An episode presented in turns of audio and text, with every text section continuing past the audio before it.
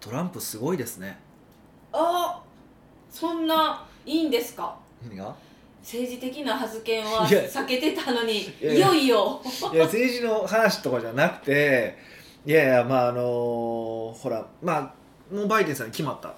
じゃないですか一応数字上はそそれってもうき決まったんですかよく分からなくて見ててこう言ってるけど、うんトランプはまだやとか言ったり郵便投票で11月3日過ぎてもまだカウンティングとかあるじゃないですか、うんもう何何で決まるのかよく分からへんいやもうそれがだからすごいなと思ってえ一応数字的に言うと、えっと、今日が11月9日はいの時点で一応バイデンが290票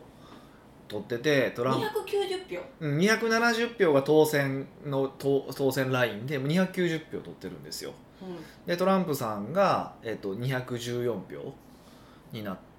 なってて、まあ、要はもう大統領になれますよみたいな感じになってるわけじゃないですか。でこの後に及んでこの後に及んでって言い方がおかしいかわかんないですけどあのまだね裁判するだのああだのこうだのってもうそのほらギリギリの時まだいいかないライン当選行く前のラインぐらいからずーっとあの人言ってたじゃないですんか。はいもう不いや評不正があるってだからそういうあれがすごいなと思って。どうあの別にあの人の政治信条とか全然知らんしあのそんなそんな話をした時じゃなくてやっぱあの人って、あのーまあ、僕らはどういう見方をしてるかあの僕らのトランプのイメージですよ、はい僕らのトランプのイメージはどちらかというとビジネスマンなんですよおーそうですよねあの経済人あのあの出身ですよね不動不動産王とかのイメージなんですよ、はいで、あのー割とその僕ら海外の自己啓発とかの勉強をするじゃないですかそうすると結構自己啓発の時にトランプ出てくるんですよえー、出てくるんですかそうトランプさん結イメ構ージしゃべそのやってるんですよ自己啓発のセミナーとかもやってたりとかするし、まあ、そのいろんな人の中にトランプさんがいてるって感じだけどね喋ったりとかするわけですよっていうふうに考えるとそ僕らはそのイメージがあるんですよあの大統領のトランプよりもああもうビジネスマそうそうでだからそういうだから他のそのそのビジネスパーソンその同じ時に講演とかしたそうそういうことダン・ケリーとかもそうですけどとかがたまにトランプの話をするわけですよでそういう人らの話って、まあ、知り合いやからっていうバイアスはあるにしてもねであの人はすごいその会うたびにあの「お前が最近読んでる本5冊教えてくれ」とかン言ってすごい勉強会やみたいな話をへえししたりとかしてるんですよ。そんな教えを教え子じゃないけどそんなこと聞くようには見えないまあ、イメージはねイメージはねそうそえっうとそういう感じやっていうことをあの言ってはるんですようんでえっと父さんも多分何回か経験してるはずなんですよで復活して復活してみたいな感じらしいんですよね何回もゼロ一スタートできるみたいなそうっていう考えてたらもうすんごいパワーがあるじゃないですかはい、でこのパワーいやこれ今回の間思ったんですよここまで執着心やなと思ってだ から自分が大統領として再選するんやっていうことに対してもうありとあらゆる手を尽くすわけじゃないですかもう周りから多分何何と言われようがそうですねもおかしいまだやるそこはまでみたいなぐらいい外から見てる我々でさえまだ行くかみたい な感じで執着してガーって攻めるじゃないですか、ううんまくいくかいかないかは別としてやっぱあのスタンスがやっぱ彼をあそこまでのし上げたんやなっていうのがすっごいわかるなと思ったんですよ、うんそこに僕興味を持って政治の話とかじゃないんですよ全然ちゃうんですようん74歳なのにすごいパワフルの人やなとそうでししょもうあの年齢であれやってってすごいなと思ってもう半端ないですよねああれは逆に負けを認めたくないからこうあがいちゃってるんですかいやわかんないですもういや僕は彼の行動原理が一切わからないんですけどいやすげえ分解もでき分析もでいきや分析する気もないしねいやすげえなと思ってあだからまあ我々もねあそこまでとは言わないですけど さあそこまでいったらちょっといやあれはですよねいやあれは ちょちょ狂ちょっと特に海外だったらまだ受け入れられるかもしれないけど日本人だとするともうあれはもうなんかやりすぎやみたいな感じになってま、まあ、海外でもやってるけど日本だともっと多分叩かれる対象だと思うしあそこまではちょっとねあれですけどでもあれぐらいの覚悟を持ってやっぱ我々もビジネスせなあかんのちゃうかなと思うことはあります予算達成できへんかってもトランプ見えるよとあの執着心やでと気あーそれローもうル裁、判までしよんでというぐらいのうんちょっとねこう感覚を持ってほしいなちょっとあれの多分10分の1とかでも持つことができればもっとね僕ら業績上がると思うんですよマジであーうん珍しいですねそういう精神論精神論じゃないけどこうやる気出せよみたいなのはあんま言わないいやまあそうなんですすけどいやすごいなで何があのエネルギーなんかなと思っててもうナンバーワンになり続けたいんですかねいや分かれん本当分かれんそういやそうすごい大変な仕事じゃないですか大統領もして大大統領って特に大統領って大統領もしつつ今ってその不動産王といいうかやそれはそれはさすがにしてないそれあはあさーすしがにしててなでしょないいですかしてないと思うけどいやーあの仕事は大変やでと思ってだってでどうせもう死ぬじゃないですか言うたってえどういうことですいかや年齢的にあ おおお年やからそれ平均寿命考えたら10年じゃないですか、まあ、まああと長生きしても20年とかじゃないですか、うんでまあ十分な財産もあるわけじゃないですかあそうですねでそこでもってまだ俺大統領になりたいんやと権力握りたいんやっていうもうあの感覚がすごいなと思ってもう俺全然分からへんわと思って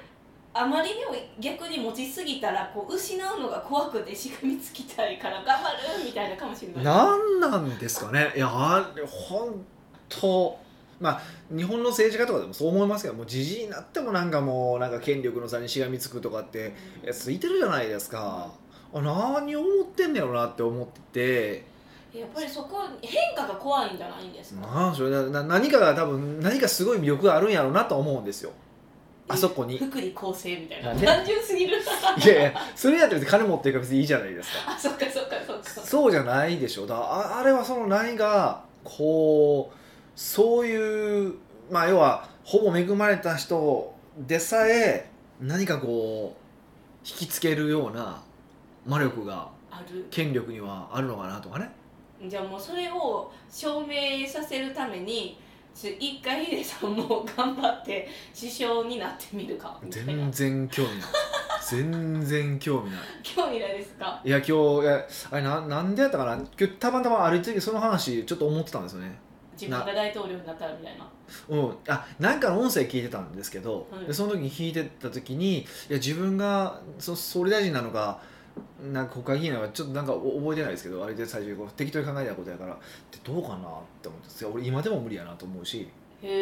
えこういうのを変えてみたいとかっていう俺やったらこうするのにとかもいないんやですかありますよだからこうした方がいいのにって思うことっていくつもあるんですよせめてここだけ変えればこうドミノ式にパパパパってこう変わるやろうなって思う、まあ、そうセンターピンも僕の中ではあるわけですようんうんけどそれを変えるエネルギーを割くより俺自分が楽しく生きる方が優先やなってほんま思ったんですよほんまに思ったんですよあー正直例えばじゃあこのままこう日本が、まあ、でも日本でもう相対的に衰退していってるわけじゃないですか世界的に見て衰退していったとしてもまあ俺がじじいになるまでは間に合うかとかね思ったんですよあー基本的に自分中心で すそうそうそうも 究う極子の供は知らんけどともう子供とかはもうなんかねそういうこと僕らの子供世代とか孫世代なんかはもう海外出ていくしかないとかもうそんなこともあるかもしれへんしその子たちのために今ここで立ち上がって変えるんだみたいなっていう思いは全くないなと思って。前半戦のトランプの話どこ行ったみたいなそのいやいやバイタリティみたいな 全然ないですねそれはやっぱ強い思いがないんですよトランプさんはその強い思いいがやその強いいやその強い思いは何なのかみ全く分からないでしょでもそうですねえただただ大統領にもう一回なりたいいやだいやそれが強い思いするそれでもいいんですけど何が魅力なんやろみたいなうんやっぱりならんかったらわからんからちょっとヒデさんになってみてくださいだからいいやいやもうなろうっていうすら思わないんですよ思ったんですけど、はいその政治の世界では大統領とかがこう一番じゃないですかボスじゃないですか、はいはいはいはいって思ったら経済で見たら社長がボスですよねでヒデさん社長じゃないですか、はいはいはいだから社長に椅子ず椅子座りたいなんかってあるん居ですか座りたいっておかしいことはおかしいけどね居続けたいってことあねそうですそうですそれと同じじゃないですかこう経政治の人はそのなんか場所が政治の土台であっいてやいやそれもね大手の企業だったら分かるんですよでその我々クラスの会社って小さな中小企業の社長の居続けてる理由ってむっちゃ簡単でえいやお金でしょえいや要はいやあのお金でしょっていうのはいっぱいお金が欲しいって意味じゃなくて、意味じゃなくて仕事辞めたらお金入ってけえへんもんそれはうなるほどあれば別ですようんでそういう中小企業の社長って少なくて、まあ、年間2000万3000万取ってたとしてもまあでもそのそこそこ生活水準上がってるわけじゃないですかって考えたらある程度の年齢までは働き続けないと安心して引退できないじゃないですかっていうことを考えると現実的にやめれないっていう方が多いと思いますようんでもやっぱり例えば上場しましたでドーンって入ってきますで老害や老害って言われ続けてしがみついてるとかそれこそまああのーまあ孫さんとかでもそうですよね確か引退する孫さんもそうですしあのあの人や柳井さんユニクロの柳井さんだっていついつまで引退しますって結局守ってないんですよねへーでそれはまあもちろん後継者が育っていないっていう理由ことを理由にしてるかも理由にしてる部分もあると思うんですけどやっぱりでもやっぱりなんかそこに魅力もあるんやろうなっていう気もせんではないですよね、ううんんそれは当然ちやほやされたいやなんていうんですかねその、まあ、創業社長と比べれば他の人は小粒に見えるのは仕方がないと思うんですよけどそれだってこう社長分散するとかやりやりようはいっぱいあると思うしって考えたらねどうなんでしょうねへえゆひでさんが続けたいのはお金のためやってこと自分たち自分たちそのグループ会社とかまだまだ僕はでもなんやろこの年齢ですから言うても41ですからうん、若いってことですよねまあ比較的若いじゃないですか、まあ、だってだって死ぬまで一般的に言うとあと40年ぐらいかかるわけでしょまた2倍いくなあと半分あるわけじゃないですか、結構辛いでしょ辛でいそれをだだってそれでまあお金の問題はまあもちろんあるにしても、まあ、それ以上に暇すぎでしょ何すんのって話じゃないですか1年に1回趣味を極めるみたいいやそれはやってるととはいえいやな確かに暇ですよねめっちゃ暇でしょはっいてことはやっぱり まだやめれないですよねトランプさんでもあの年齢で暇もクソもないじゃないですかももうう帰ってネットフリックスを見とけって話じゃないですかゆっくりしてって思いますけど そうそうそねうそうだからいやで別にその例えば僕が多分もうこれがじじいになっていたらどうする多分おそらく仕事辞めないとは思うんですよ、うんでもペースを落とすとかになるんですよまさかそこで大もっと大変な大統領を選ぶっていう感覚 はないんであーあ後世に名をの残したいみたいな感じまあまあそれもあるるんでしょうけどねそういうのはと特にないんですね僕ですかはいうんまあなんか僕の周りの人が「あ北岡さんってすごいいいあの北岡さんのおかげで」って言ってもらえたら、まあ、若い子とかだったら僕が死んだ後でもあと20年30年ぐらい生きてくれるわけでしょうんそれぐらいの人に記憶されれば十分ですねあー教科書の見てとか全く思わないですしあそうなんです、ね、別に思わないですね、はうーんい、どっちかというと楽しく生きたなあの人はすごいなあって言ってもらう方がよほどいいいいですよねうんそ、うん、特にもう今歴史を勉強すればするほどだから特にそう思いましたねなんかね権力争いとかに巻き込まれたくないってことですかいやなんかほら歴史ってだからこうすごい作られてる歴史ってすごい多いから作られてる歴史ってだから都合のいいように作られてるだけやからおーそうそうだからこの間あこの間ちょうどあの懇親会をした時に歴史の話になったの覚えてます覚えてますもう全然ついていけなかったあでのす松永久秀っていう人の話、もうそうもう一回されても誰やっけってなるぐそうらっいてですよいう人がいてて、まあ、多分聞いて聞いてる方ほとんど知らないと思うんですけど松永久秀っていう人がいてて「まあ、信長の野望」っていうゲームでもうすごい悪いやつのイメージなんですよ。で一応、まあ、織田信長がみんなに紹介するときにこいつはもう一人一人では成し遂げられへん悪を3つも人でやり遂げたすごい男やって言ったんですよ。でそれが自分の主君を裏切ってで、えっと、将軍を殺してで、えっと、東大寺を焼いたと。最低じゃないですかでじゃないですか。っていうふうに言われて紹介したって言ってるんですけど、まあ、これこれもほんまかどうかわかんないですよでもその前そもそもの話で史実で見るとちゃとんとちゃんよくよく調べてみると、まあ、主君を殺したらまあまあ、あのーあるかもねわこれわかんないんですけど、えっと、将軍を殺したのは本人じゃないんですよね別の軍がやってて彼はちょっと地地元にいた時なんですよおじゃあそれを指揮したってことですか指揮してるかどうかも分からへんみたいな感じになってるしえそれはすごいとばっちりというかそうそうそうで東大寺も戦争をしてる時に偶然焼けただけであって焼きに行ったんじゃないとああみたいな感じの方が正しいんじゃないかって最近言われてるんですよそれが最近言われてるんですかそうそうそうででもいろんなそんなんあるんですよだから歴史ってだから面白いように作られてるからあー、あのー作り手のなんかあれも入りますよね感情も入ってますよそねうそうそうだから例えばそうあと織田信長ってすごい革新的なイメージがあるじゃないですか楽市楽座やってとかあのその軍隊も昔は反応反米えっていうんですかねあの普段は農家しててああそう徴収かけたらその時だけ戦うみたいな感じやねんけどもそれをその専任の軍隊にしたのはしたとかっていうのあは職業化したそうってこ職と業軍人にしたっていうのは、あの織田信長がって言われてるんですよそのその楽一楽座だってその軍人家だって全部彼がやったことじゃないんですよだったんですか他の人がやってそれを彼は取り入れてるだけなんですよ手柄ゆこどりなのかもいやまあ彼が言う、まあ、彼がでかくなったからさ彼がすごいんですですよだからすごくないとかその話じゃないんやけど彼そう取り入れる柔軟性はあるけど彼がすごい発想をして革命を起こしたわけじゃないっていうことですよね。あーっていうことを考えていくとなんかいろいろこうあるんですよ。って考えたら歴史なんてな何のこととしてもこれはなんか間違って残った方が嫌でしょ。嫌ですしちょっとその今そのよく経歴詐称って事件あるじゃないですかと一緒やんってちょっと思っちゃいましたあああの最近ツイッターかなんかで話題になった やつありましたその話題に持っていかんようにしたんですけどもう歴史詐称みたいななんかやっいてやるまあこ、とまあ、同じ歴じゃない史ですか、まあ歴史は勝者が作るものじゃないですかだから例えばそのよく言う中国の歴史はすごく分かりやすくて中国って必ずあの王朝が立ったら一番初めにやることっていうのはその歴史を歴史書を書くことなんですよもうかっこいいじゃんでなんでなのかっていうとその前の王朝を倒して新しい王朝を立ってるでしょはいってことはこれって本来は謀反を起こしてるわけじゃないですかそうですねは反逆じゃないですかはいだからそれを正当性を持たせるためにちゃんとその歴史を作るんですよ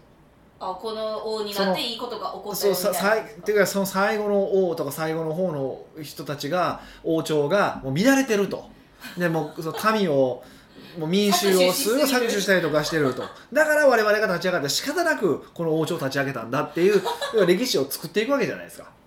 そんな歴史作るんでその歴史史上がずっとこう積み重なっていって今も存在してるわけ中国には残ってるんで、そういう伝統があるんですよね彼らってでやっぱ日本でも残ってる歴史はそうだったりとかするわけだからそれは何ですか歴史詐称とは言わないんですかいやだからまあそうそう作られてますよ歴史なんててか歴史なんて基本作ったもんですからねうんだってそもそもじゃあ、うん、僕らが関ヶ原の戦いって習うわけじゃないですかでその関ヶ原の戦いっていうのが重要だって誰が決めたんっていう話じゃないですか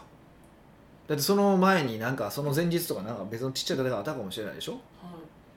あその戦いがこそうだからどの戦いが重要でどの戦いを歴史として残そうかって考えること自体がもう人間の恣意性じゃないですか勝手に選自分が選べるわけじゃないですかで基本的に勝った人が選んでますよねって話です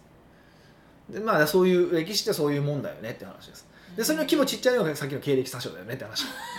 そうめっちゃちっちゃいやつそうだいぶちっこいやつねそうだからもう大掛かりにやれば何も言われへんけど細かくやるとあんたあんなふうに叩かれるよってことですよねある意味で言うとじゃあもうやるなら大胆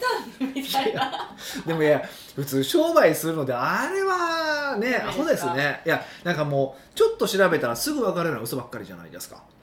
それを言うのもすごいし調べなかったんですねって思いましたこうまあおだてる人たちをいやそれはさすがにだって例えば僕も経歴書いてありますけどそれを全部調べる人なかなかいないじゃないですかうんでもまあ調べられても僕は絶対大丈夫なようなことしか書か書いてないですよもうだって誘ってない調べられる可能性はあるなと思ってるから何かあった時におーそれは分かんないじゃないですかあのでも有名税ですよそれそうでもあんなアホでしょだってなんかどっかの画像合成してたりと かもうだいぶやばいねこいつやばいなと思ってめっちゃおもろいやんこいつと思ってそれが今までバレなかったのがすごくないですかむしろまあまあバレるのはねなんかかななんかのタイミングでやっぱりそのね出始めたらババババって出るだけやからでもあれでもそそう思ったんですよあれ彼は自分で画像とかの修正もできるんですかねえいや部下とかその提携先とかじゃないんですかっねてなったらねその部下とか提携先もバレてるんですよもう経歴詐称してるって俺恐ろしくてそうできだって人のね口に戸は立てられないってよく言うじゃないですかもうすぐ噂立つでしょって考えたらもう僕それが怖くてできないですもんねだからやっぱりその一番初めに、まあ、ミカの前とかでスタッフを初めて入れたんですよでやっぱその時にやっぱ一番気にしたのはそれですもんねなんか誘ってないかってことですかそうだからあのやっぱりセールスしてると結構無意識に結構大きく売ったりとかしちゃうことってあるじゃないですか売りたいがためにはいでも今度こうスタッフとかが入ってきた時にこれもしここで嘘書いてしまったらスタッフに暴露されたら俺もし終わるなと思ったんですようんうんだからすっごいその文章とかプロフィールとかにその時すごい慎重になったんですそこからへーすごくだから昔ももちろん気にし嘘はつかないようにはしてましたけどとはいえ思わずはあるじゃないですか、うんまあそれ人間のそうそうそうそれがもう絶対なくそうっていうシーンになったし、へえ、うまん、あでも意外とそうダークはあんま見てないと いう違う違うそれはあの御社の1億円の話 ですかやめてもらってもいいですかいやそういうことじゃなくて弊社が弊社ねええあのーえそれは言わなくてもいいその話はしなくていいや前したじゃないブですラかヒールとかもそんなじっくり見てないよっていいうやまあ基ほ本ど言いいたやかったんですよ基本は見てないですよ基本は見てないし億超えっていうサイトをやってる会社がまさか億超えてるなんて思ってないとかそういうことはありえないと思うんですよ普通はえよかったです奥超えててよかったそうこれ何回思います目ねちょっと前に喋ったんですけど美香さんはうちの会社億超えてないっていうふうにずっと思って て そうなんですよそこだけがモヤモヤ言ってたけどでも私は逆に言ったらそう噂なんて立て抜け結なくて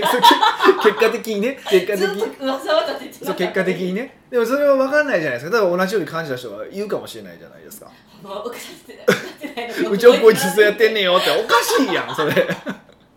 そうそうそうですよねそれはそれを気にするから絶対だからそう自分らができてないこととかは、まあ、基本的にお伝えしないようにっていうのはすごく気にしてるからいやこういう人が出てきた時に俺すごいなと思うんですようんだから本当あのみんなあの気をつけよういや本当本当そうなんですだからそ外に向けていい格好する人はすごく多いんですけど本当は内側に向けていかにいい格好するかとか考えた方がよくておーそうそうやってこうバレないバレるようなことはしないっていうふうにする方が結果としてお客さんにも正直になるからあのいいと思うんでぜひあの皆さん嘘つかない方が 本当楽ですよっていうことをああんなことになっちゃいますからねなんはい名前も分からへんけどななんかねなんとかさんなみたいになりますよ気をつけてくださいねっていうことですね北岡秀樹の奥越えポッドキャスト奥越えポッドキャストは仕事だけじゃない人生を味わい尽くしたい社長を応援します改めまして北岡ですミカです今回なんかもう長いからそのまま終わっても良さそうなもんなんですけどね前半でねまあそれも思ったんですけど、それにしたらちょっと中途半端短いみた いななるほどとねいう感じなので、はい質問を取り上げるんですけども、はい、ちょっと軽めに。はいはい。ニックネームひょっこりまんさんからのご質問ですなのちょっと古いですよね。古めの方なんですけど、はい。あその意味ひょっこりマンが、あそっち ひょっこりまんってあれですかこのひょっこりみたいひょっなこりはんですよね。あひょっこりはんですねはいはいはい北岡さん美香さんこんにちこんはにちは。毎回とっても楽しく学び深い配信をありがとうございますようこそ。今回北岡さんにどうしてもご意見をいただきたく質問いたしましたほいほい。その質問とはうん。既存客のお客さんの満足度を高める術についてですはい。繰り返しサービスのリピートをしてもらうために満足度を高める必要があると思っていますうん。そしてそのための施策を自分なりにあれやこれや考え実施してきたのですがどうも結果的に値引きに寄ってしまっていますほうほうほうほう。それ以外も付加サービスなんかも考えてはいるもののいかんせん自分の中の値引きサービス呪縛にとらわれてしまい行き詰まっていますうそこで質問なのですがリピートかっこ満足度向上のためにまず押さえておくべき原則のようなものについて北岡さんのお考えを聞かせていただけませんでしょうかお話しできる範囲で結構です私にとってのフレームクラッシャー北岡先生どうかよろしくお願いいたしますん。なるほど。なるほどね。フレームクラッシャーって何ですかこう物事の見方を破壊するとかって意味じゃないですか。おーえ味方を作ってくれるじゃなくて破壊するんですか今まで固定観念を破壊するとかそういう意味じゃないですかね。ああ、多固分ね定観念の破壊ってことですねそうですね。多分そうだと思うんですけどね。うん。えーひょっこりパマンさんからのうん。質問既存客の高める術なんですけど、はい。値引きによってしまうのはありがちやなとも思うんですけどねうんうんうんうんうん。でももう嫌やなって自分は嫌やけど結局そのリピート生むのってそれちょっと値引きするからかなとかも思っちゃったりしたんですけどそうなんですかね。ええ？ うんとこうこうクラッシャーですか今のいやいやだからまあそう場合によりますけどねでもああまりにも値引きされるとうーんなんか逆にリピートしづらい時ってないですか例えばなんですけど飲食店とかで僕そそれよくあったなんか一時期よく行ってた店があったんですけどなんか途中から引いてくれるの値引きしてくれるようになったんですよ別にお願いもしてないんですけどうんうんでそれをされるとねなんか次行った時になんかそれをこう押し付けてるみたいになるあーじゃないですかそれを当てにしていってるみたいなそうそうそううでもなれへんかったらえって思うじゃないです か確かにあ値引き次はされへんかったえどのタイミングでそうそうみたいどな何なのって理由があればべ全然いいんですよだから、うんね、今回はすごい人数が多かったからちょっと、ね、な丸めとき、ま、数字丸めときましたとかだって全然まだ分かるんですけどうーんそういうのが分かれへんからこれ行ったらなんか値引き求めてるみたいな感じで思われるのも嫌やなとか思ってそういうのもああるんで僕あんま値引きとかされたくないんですよ逆に。うーん飲食店やったらそうかもしれないんですけどはえー、教材買う時とかやったらちょっとラッキーとか思っちゃうかなって自分は思っい、うちゃったんんですそうすると例えばそういうサポートがついてますこれサポートの連絡できへんなとか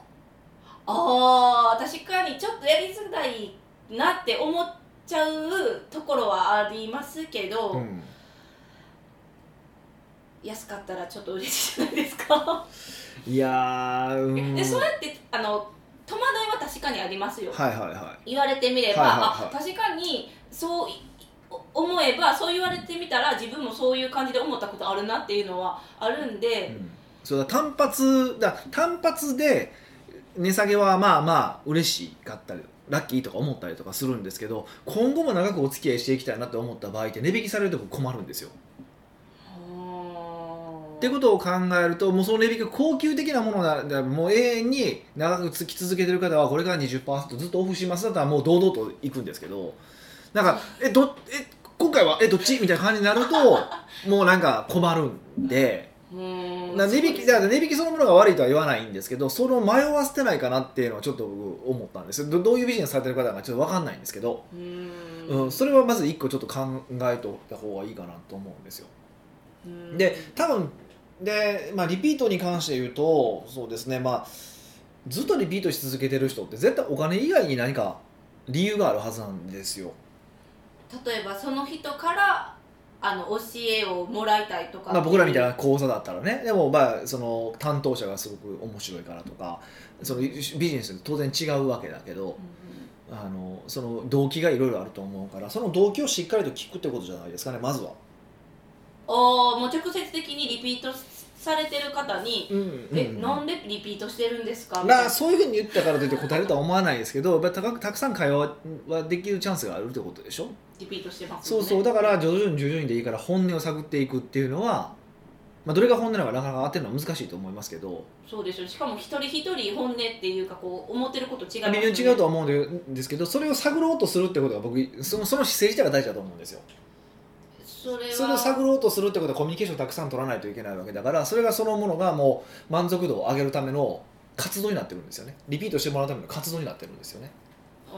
ーお客さんを良くするために質問していくからってこおとですか客お客さんをより理解するためにかうんだからひ人はやっぱり理解してくれようとする人に対しては好意を抱くじゃないですかですねもっと喋りたいとかそうそう聞いてほしいとそうそうそううだから、えっと、まずその姿勢が一番重要なのかなっていうふうに思いますおーじゃあリピートしてもらうために、まあ、満足度を高める施策ってそういうなんなんていうんですか値引きとかっていうのもあるけどそうやってお客さんに寄り添って会話をするっていうことでも一つの施策になるってことですかそうそうそうそうそれがまず重要やなと思うんですよでその上でその上で一番まあこの我々中小企業にとって最も大事なあのリピートの施策は僕特別扱いだと思ってるんですよ特別扱いいかにそのお来てくれリピートして来てくれてる人をうん特別に扱うのかっていうのがやっぱ一番のポイントじゃないかなと思うんですようーん他と全然違う他と差別してますよってことをちゃんと示すってことですねそれが結果その考え考え縫ってお金を安くするにつながったってことですよねいやそれは分からへん大体何も考え大体ね値下げなんで値下げとか値引きっていうのは何も考えてないだけやからねえー何も考えてないのかはわからないですけどただあの何よりも目に見えやすいって思ったんですけど、あのなんていうか接客とかこうなんて言うんですかってわからないじゃないですかこうどんだけあなたを私思ってますよってアプローチしたとてうんそれ感じる人がそう思わなかったら見えないものじゃないですかそうただそのお金って例えば1万円やけどあなたは長いから8,000円だよとかってすると明確に違いがこうお客さんも認知してまあくれる 出しやすいですよねだから逆に言うと安易やなってことじゃないですかああなるほど工夫がないってそことうおで客すかさんについてそうそう何も考えてないわけで しょむっちゃ熱弁した時あんやなってい思っやいやそうそういうことなんですよ確かにそういうことなんですそようまあだからビジネスで例えばお客さん増やしたいだから値引きしようも全部同じなんですけど全部安易なんですよ値引きっていうことことはうんまあ初心者向けって感じですかじゃあ何も考えてないだけです初心者の考え何も考えてないだけええだから、はいあのちゃんと考え値引きじゃないほ特別扱いを考えましょう考えましょうっていうのが答えかな、おーひょっこりまんさんもうんそのあ値引き以外も付加サービスとかについても考えてはるっておっしゃってるんですけど、うんうんうんでもやっぱ自分の中の値引きの呪縛にとらわれているそうなんで,、うんそうですよのね呪縛を解き放つ一つは値引きは何も考えてないよってことをまず認知するってことですかだで逆に特別扱いってどうやったらできるんだろうかです扱いをでこれがまた先の話に戻ってくるんですよでもその特別ってその人によって違うんですよあまた住人トイレの話ですかそうそうそうそうまだからお客さんの話聞かなあかんよねって話で要は特別扱いって言っても例えばある人はなんやろこう特別扱いされてることをこう周りに見せてほしい人もいてるわけじゃないですか、うんまあ大半がそのタイプが多いんですけどはいあの明らかに分かる特別扱いっていうことで、でもそうじゃなくていやいやそこは特別扱いは外から見える形じゃなくてこそこそやってほしいっていう人もいてるし周りから見えて恥ずかしいからとかねはい僕たちが恥ずかしくないどんどんえもう特別扱い逆に見せてくれみたいなそうそうそうそうそうもうわかりあのやす人はいですよ特別客ですよともう赤絨毯ひ引いときましたよみたいなぐらいの方が僕はありがたいんですけど赤絨毯歩く時恥ずかしいファッサーって堂々と歩くそうそうっていうことを考えてもらいだからその人にとっての特別は何なのかってことを考えてそれを実行していくってことですよねこれすごい難しいですよだから今す概念的な話ですしあくまでもこれをどう形にするかってまた別の話なんですけどもう私はその今思ったんですけどそれやそういうイコール一人一人によって特別対応が違うってことですかそういうことですいや私の中でその特別対応って特別対応枠っていうのがあるからそこにお客さんとかがのし上がった人はその対応してあげるしみたいなこう、うんえっと、ひ一人一人じゃなくて例えばほ赤い絨毯引くとかはいそれだからその特別枠に入った人はそれ全部みたいなイメージやったんですけど、はいはいはだってその一人一人にするとすごい労力も使うしミスも起こるじゃないですかこの人ほんまはむっちゃ見せびらかしたかった人やのにちょっと伝達間違えてこそこそやっちゃったとかそんな軽いことですけどあるから一人一人ってすごい労力とか費用対効果どうなんですかって思ったんいですあだからもちろんそうですよだからどこまでやるのかっていうのはこれからその経営判断になっていくと思うしどこまで仕組みにするのかも経営判断になると思うんですよはいでも原則はそれですよってことですあー特別安い会の原則はあのその人一人一人違うしその人の特別を探そうってことですよねそうそうそうそうそうあくまで今回原則の話なんでちょっとそういうふうに考えましょうねって話であってどうしましょうこうしましょうって話じゃないってことですね、ううんんじゃあ一人一人違うしそれを探すのがまたそのしその探していってるのも顧客満足度につながるし特別をさ探したらもっと満足度高まるよみたそいなうそうそうでちゃんとそこの中でコストとリターンのバランスを考えながらっていうことですよねこれはもうめっちゃ難しいんですよえそう思いました特別扱いむっちゃ難しいいやんやと永遠のテーマですよ永遠のテーマなんですよだから我々も100%できてるかってできてないしそうですそれはねそうですよねそうそういろいろ例えばやりたいなと思ってることがずっと先延ばしになってたりとかもそういうこともあるしうんこれできてるなってこともあるしだからそれはいろいろだと思うんですけどそこはだからできるところからないしは費用対効果のできるああるところからやっていきましょうって話ですよね。ああそっかなんかもうこれはこうっていうそのなんていうか施策を決めれないから、うん一回一回でうんこうちょっとずつちょっとずつこうなんて改善もしていくし情報も更新していくみたいな感じですそかうそうだから徐々にでいいから変えていくってその意識を持って変えていくってことですよね。ううんんって思ったら確かに値引きの方がその めっちゃ楽って言ったらおおかしいですけど分かりやすいし頼っちゃうかもなって思いまそうしだから良くないよねってことです。たなるほど、 はいじゃあもうひょっこりまんさんに言えることはこうお客さん一人一人の特別扱いについて考えようってことですそうねだからね何が特別と考えているのかを知ることが、まあ、ももう一番大事ですよねってことですね。